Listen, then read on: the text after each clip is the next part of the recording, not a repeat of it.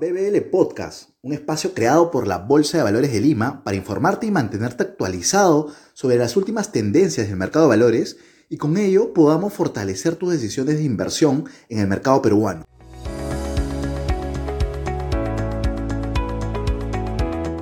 Bienvenidos a un nuevo episodio de BBL Podcast. En esta ocasión conversaremos sobre las oportunidades de inversión en un periodo de fluctuaciones bursátiles.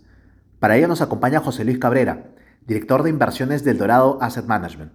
Bienvenido, José Luis. Buenas tardes, eh, Julio César. Eh, muchas gracias por la invitación. Buenas tardes también con todo el público eh, oyente. Encantado de estar acá. Muchas gracias, José Luis. Muchas gracias por tu participación. Y de hecho, ya abordando este, las preguntas, José Luis, el contexto global, ¿no? Los inversionistas están enfocados en los impactos de la inflación, el endurecimiento de la política monetaria y los efectos que ha traído el conflicto de Rusia-Ucrania. ¿Cuál es el escenario base de este contexto internacional? A ver, en, términos de escenario base, este escenario base ha ido cambiando en las últimas semanas. Eh, no creemos que estamos en el escenario de una, de una recesión, pero eh, sí notamos eh, que la FED ha cambiado su discurso priorizando lo que es lucha eh, contra la inflación, lo que ha hecho que tomemos posturas más neutrales respecto del equity eh, global, eh, dado que se podría estar subestimando el impacto de estas políticas monetarias más agresivas y el impacto que podría tener en el crecimiento. De otro lado, como bien comentas, hay factores adicionales como la desaceleración de China luego de estos lockdowns el riesgo de esta inflación en, Europa que eh, finalmente se traducen en una presión adicional en la inflación y un menor crecimiento. En ese contexto es un poco eh, complejo, por ejemplo, sostener una, tesis de, un rebote del equity o que estamos en el momento más bajo, es difícil de decirlo. Sin embargo, eh, mirando un poco más adelante y no siendo tan cortoplacistas, creemos que el trade-off entre inflación y crecimiento va a cambiar y, la Fed va a adoptar una política un poquito más flexible, un poco menos eh, hawkish. Eh, la inflación, como en este caso es una inflación basada en oferta y siempre está este dilema entre convivir con una eh, mayor inflación o tener una menor inflación a un costo de un menor crecimiento. Resumiendo un poco, no esperamos un camino por lo menos de momento, hacia la recesión. El mercado US se ve sólido, una tasa de desempleo de 3.5, eh, bastante bajo. Eh, creemos que es más probable que la Fed cambie de política, de stance de política monetaria, antes que vernos en un, en un camino eh, hacia una probable recesión. Es cuestión de, de tiempo. Perfecto, José Luis. Y mencionas como este súbito cambio pues, del sentimiento de los inversores tras los recientes mensajes de la Reserva Federal, ¿no? Este, ciertamente nuestro mercado ha estado con un efecto arrastre, ¿no? Con una caída este, que llevaron a borrar casi las ganancias que habíamos hecho hasta el primer trimestre, ¿no? ¿Cómo estás viendo el mercado local? ¿Estamos frente a un rebote temporal o ya estamos ingresando en un proceso de recuperación? ¿Cómo lo estás viendo? A ver, como en la pregunta anterior, eh, hay que un poco desagregarlo, es difícil dar una respuesta a priori. Efectivamente, como bien comentas, el primer trimestre fue eh, muy bueno, con rendimientos, por ejemplo, en dólares, eh, total return de cerca de un 30%. Luego esos rendimientos en abril y hacia mediados de mayo prácticamente se, se borraron y en las últimas semanas hemos visto un crecimiento en torno del 10%, pero con marcada volatilidad. En el mercado global, eh, o el mercado global, definitivamente afecta lo, lo que sucede en el mercado local, eh, si bien la correlación no ha sido eh, tan alta en este, en este año, ¿no? estamos en ciclos distintos. Y por ejemplo, si comparamos el S&P 500, el retorno eh, year to date, estamos en un 13% abajo, mientras que en bolsa de valores, en dólares selectivos, hablando del selectivo, un 4% arriba. Lo que tenemos que mirar en adición a lo que son factores globales, los factores internos, eh, entre los cuales hay que tener en cuenta, uno, el, ruido político, en lo cual afecta negativamente la confianza y se ha visto en estos periodos, desde el cambio de gobierno, eh, confianza negativa de manera sostenida. Está en terreno negativo, algo no no antes visto en otros periodos presidenciales, y esto se ha traducido en una menor perspectiva de inversión, una caída básicamente de la inversión. A su vez, eh, si es que uno analiza las perspectivas o las revisiones de crecimiento, hemos empezado por encima del 3% de crecimiento proyectado en 2022 y ahora ya estamos por un 2,5%. Entonces han habido revisiones hacia la baja. Eh, por lo cual, eh, por un lado tenemos un menor crecimiento o perspectivas de menor crecimiento que están ligadas a esta menor confianza. La confianza es débil todavía y internacionalmente en un escenario de sell-off en el cual se está evaluando o calibrando estos mensajes de política monetaria. Hay, bastante incertidumbre respecto a lo que puede hacer la FED y los mercados están navegando en incertidumbre. Para aterrizar un poco la pregunta, respondiendo eh, si estamos ante, un rebote, yo creo que eh, para hablar de rebote es algo prematuro. Tendrían que haber cambios firmes tanto en ruido eh, político, con lo cual tendríamos mejores visibilidades de perspectivas de, crecimiento y, por el otro lado que se disipe esta nube respecto a los mensajes de la Fed y estos riesgos de recesión se reduzcan en la medida que haya este stance que mencioné de política monetaria afuera. Entonces, eh, puede, darse, pero eh, todavía es un poco prematuro de decir. Pues muchas variables todavía están en movimiento, estamos todavía incorporando muchas noticias, pero algo también es cierto, justo ha finalizado el primer trimestre, ¿no? Y donde las empresas, por ejemplo, las empresas que pertenecen al Perú Select, el índice más representativo del mercado peruano, pues sus utilidades netas registraron un récord histórico y muy por encima de lo que estimaban los analistas. ¿no? ¿Qué, comentario tiene esto? ¿no? Las empresas este, están mostrando buenas cifras. ¿no? ¿Cómo lo están viendo eso? ¿Es algo que se vaya a mantener? Sí, en, términos, como, bien comentas, en términos de resultados, tanto de vida como líneas finales, eh, utilidades netas, eh, los crecimientos han sido muy buenos. Por ejemplo, una expansión de vida de cerca del 30%.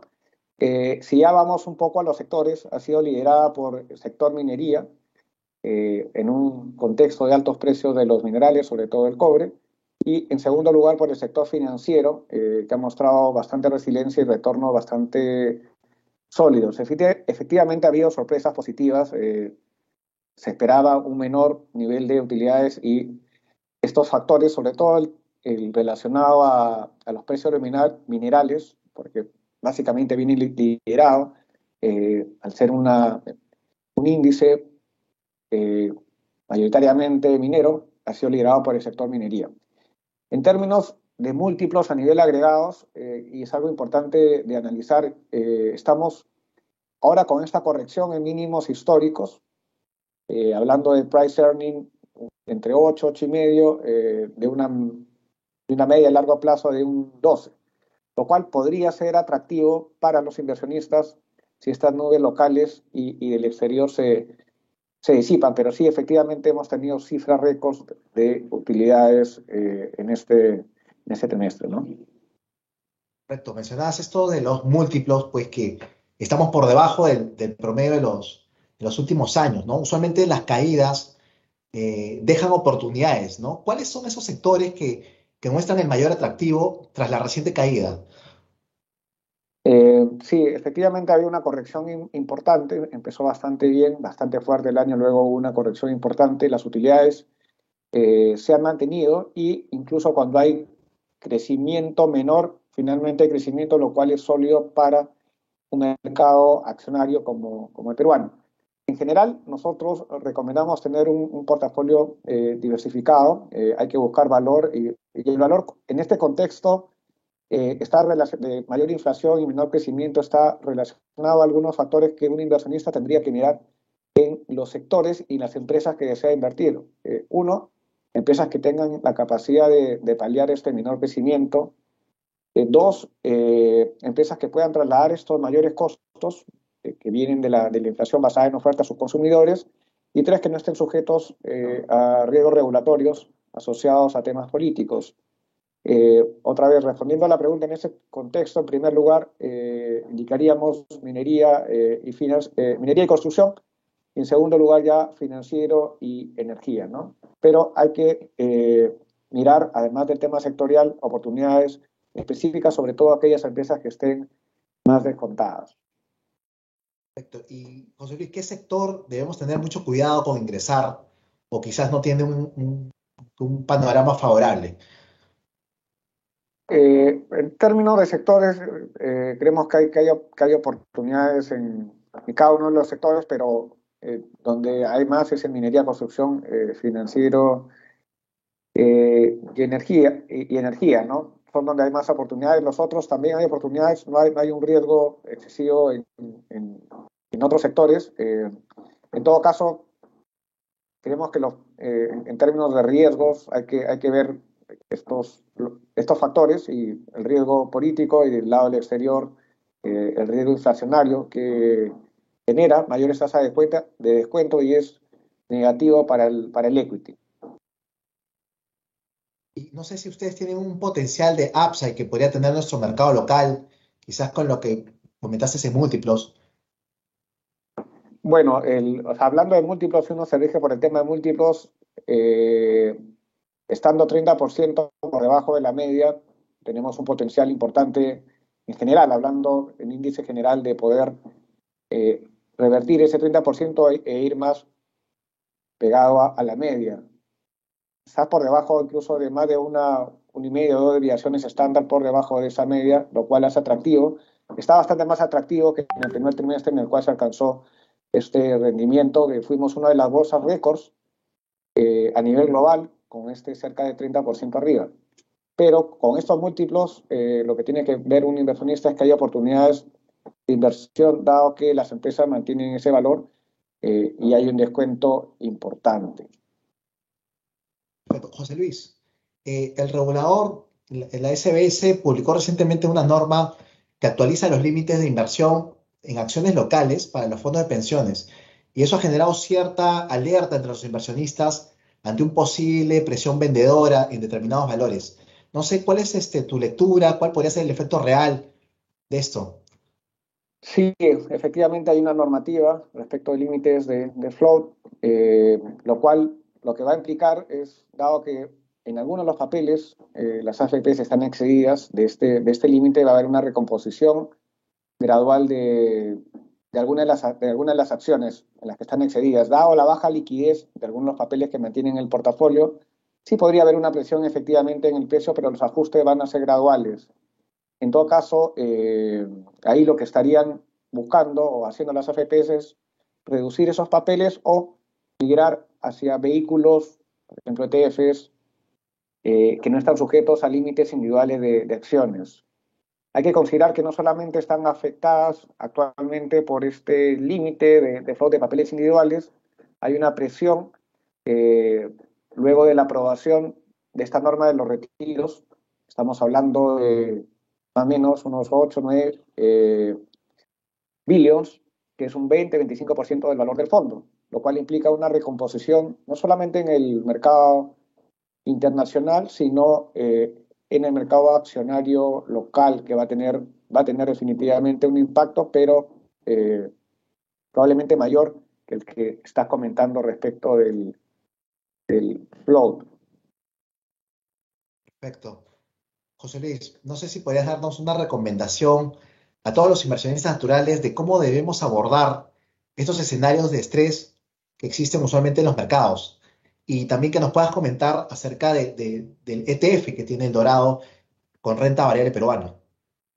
Eh, no, sí, gracias. El, mensaje que yo daría es mantenerse atento a los desarrollos de los mercados, tanto local e internacional, aprovechar estas correcciones eh, como oportunidades de compra eh, de mediano plazo, ponderando los riesgos y bajo una visión de portafolio total en el cual la fuente principal de retorno es un es el asset allocation más que un security selection o tratar de hacerle market timing al, al, mercado.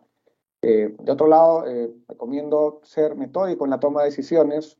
Eh, en el momento de estrés, uno suele tener o ser guiado por, por ejemplo, por el miedo, el cual no es un buen consejero en estas situaciones y uno podría terminar vendiendo situaciones en las cuales hay una corrección importante y luego no recuperando ese, esa caída. Entonces, tranquilidad en ese aspecto.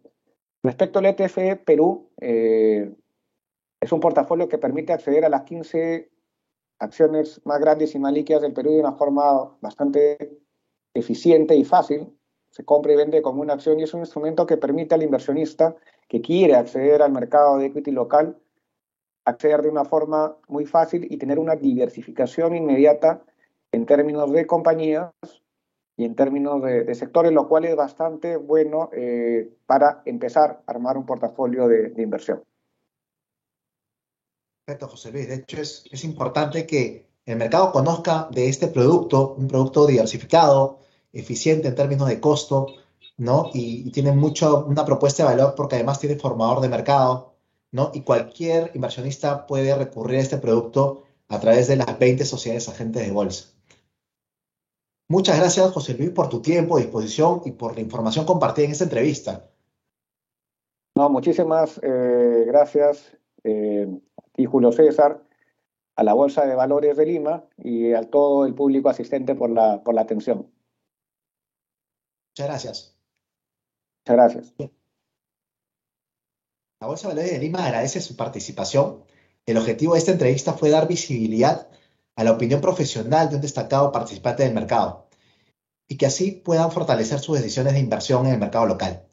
Si desea obtener mayor información, los invitamos a ver nuestra página web www.bbl.com.pe, sección Productos para Inversionistas. Recordarles que pueden escuchar esta entrevista en nuestro nuevo podcast en Spotify. Búscanos como BBL Bolsa de Valores de Lima dar like y recomendar a tus amigos y contactos. Gracias por todo.